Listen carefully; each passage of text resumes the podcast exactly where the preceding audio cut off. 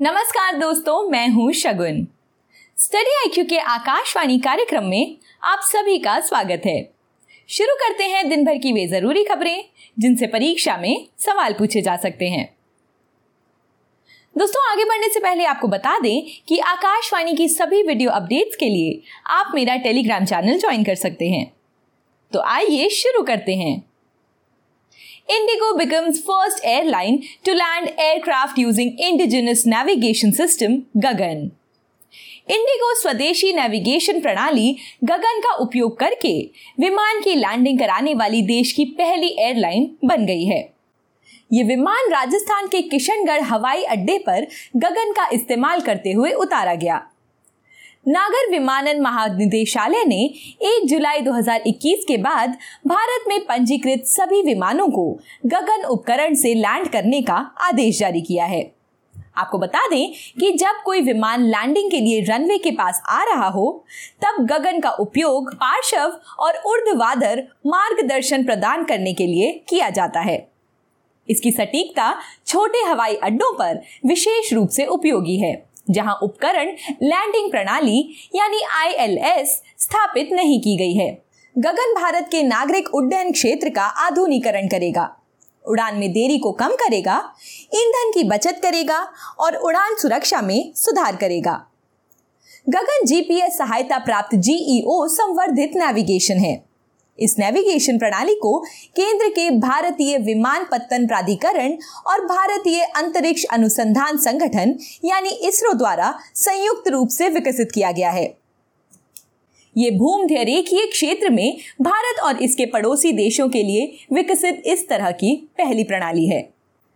आइए देखें अगली खबर। Cabinet approves amalgamation of CDC with CSIR केंद्रीय मंत्रिमंडल ने वैज्ञानिक तथा औद्योगिक अनुसंधान परिषद, यानी सी एस आई आर के साथ परामर्श विकास केंद्र, यानी सी डी सी के विलय को मंजूरी दे दी है। इस विलय के बाद सीडीसी की सभी चल संपत्ति एवं देनदारियाँ सीएसआईआर को हस्तांतरित हो जाएँगी। आपको बता दें कि सीएसआईआर और सीडीसी वैज्ञानिक और औद्योगिक अनुसंधान विभाग के तहत दो अलग अलग स्वायत्त निकाय हैं। इसका मकसद विभाग में कामकाज को सुव्यवस्थित करना है तथा सरकार के मिनिमम गवर्नमेंट मैक्सिमम गवर्नेंस के लक्ष्य को भी पूरा करना है। सी विज्ञान एवं प्रौद्योगिकी मंत्रालय के तहत कार्य करता है। इसकी स्थापना 1942 में हुई थी। ये सोसाइटी पंजीकरण अधिनियम 1860 के अंतर्गत एक स्वायत्त निकाय के रूप में पंजीकृत है।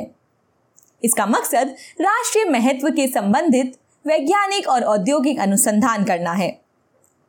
परामर्श विकास केंद्र, यानी सीडीसी की स्थापना 1986 में हुई थी। इसे एक सोसाइटी के रूप में वैज्ञानिक और औद्योगिक अनुसंधान विभाग, यानी डीएसआईआर के सहयोग से देश में परामर्श संबंधी कौशल एवं क्षमताओं के विकास, सुदृढ़ीकरण और प्रोत्साहन के लिए की गई थी। आइए देखें अगली खबर। Digital India Risk V microprocessor, that is DIRV program launched. हाल ही में इलेक्ट्रॉनिक्स एवं आईटी राज मंत्री ने digital India RISC V microprocessor यानी डीआईआरवी कार्यक्रम की घोषणा की है।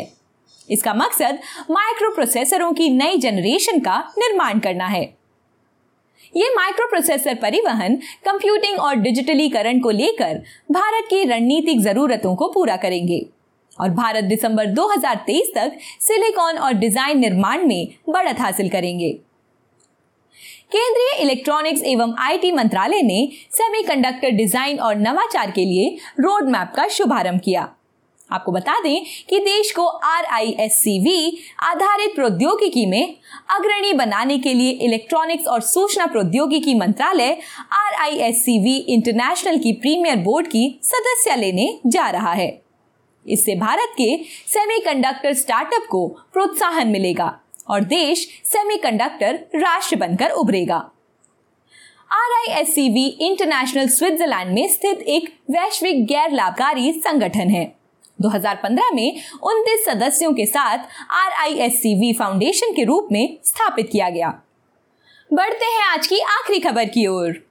Bitcoin becomes official currency in central African Republic हाल ही में सेंट्रल अफ्रीकन रिपब्लिक ने बिटकॉइन को आधिकारिक मुद्रा के रूप में अपनाया है। ऐसा करने वाला अफ्रीका का पहला और दुनिया का दूसरा देश बन गया है। इससे पहले एल सेवाडोर सितंबर 2021 में बिटकॉइन को आधिकारिक मुद्रा के रूप में अपनाने वाला पहला देश था। सेंट्रल अफ्रीकन रिपब्लिक या मध्य अफ्रीकी गणराज्य अफ्रीका महाद्वीप के मध्य में बसा एक लैंडलॉक्ड देश है। इसकी गिनती अफ्रीका के सबसे गरीब देशों में होती है, जबकि इसके पास हीरे, सोना, यूरेनियम और तेल आदि की खनिज संपदाओं का भंडार है। ये देश कभी फ्रांस का उपनिवेश था और इसको 1960 में आज़ादी मिली थी। बिटकॉइन एक वर्चुअल करेंसी है। इसकी शुरुआत जनवरी 2009 को हुई थी। ये विश्व का प्रथम पूर्णतया खुला भुगतान तंत्र है। इस पर किसी भी संस्था या देश का अधिकार नहीं है। इसका मालिक भौतिक यानी फ़िज़िकल रूप से चीज़ों की खरीदारी नहीं कर सकता, बल्कि बिटकॉइन का लेन देन ऑनलाइन दो पक्षों के बीच ही किया जा सकता है। चलिए नोट करते हैं आज का सवाल। सेंट्रल अफ्रीकन रिपब्लिक बिटकॉइन को आधिकारिक मुद्रा के रूप में अपनाने वाला अफ्रीका का कौन सा देश है? ऑप्शन ए पहला। ऑप्शन बी दूसरा। ऑप्शन सी तीसरा या ऑप्शन डी चौथा? सही जवाब कमेंट बॉक्स में लिखिए। तो दोस्तों, ये थी हमारी आज की कुछ विशेष खबरें। मिलती हूँ कल आपसे इसी समय। नमस्कार।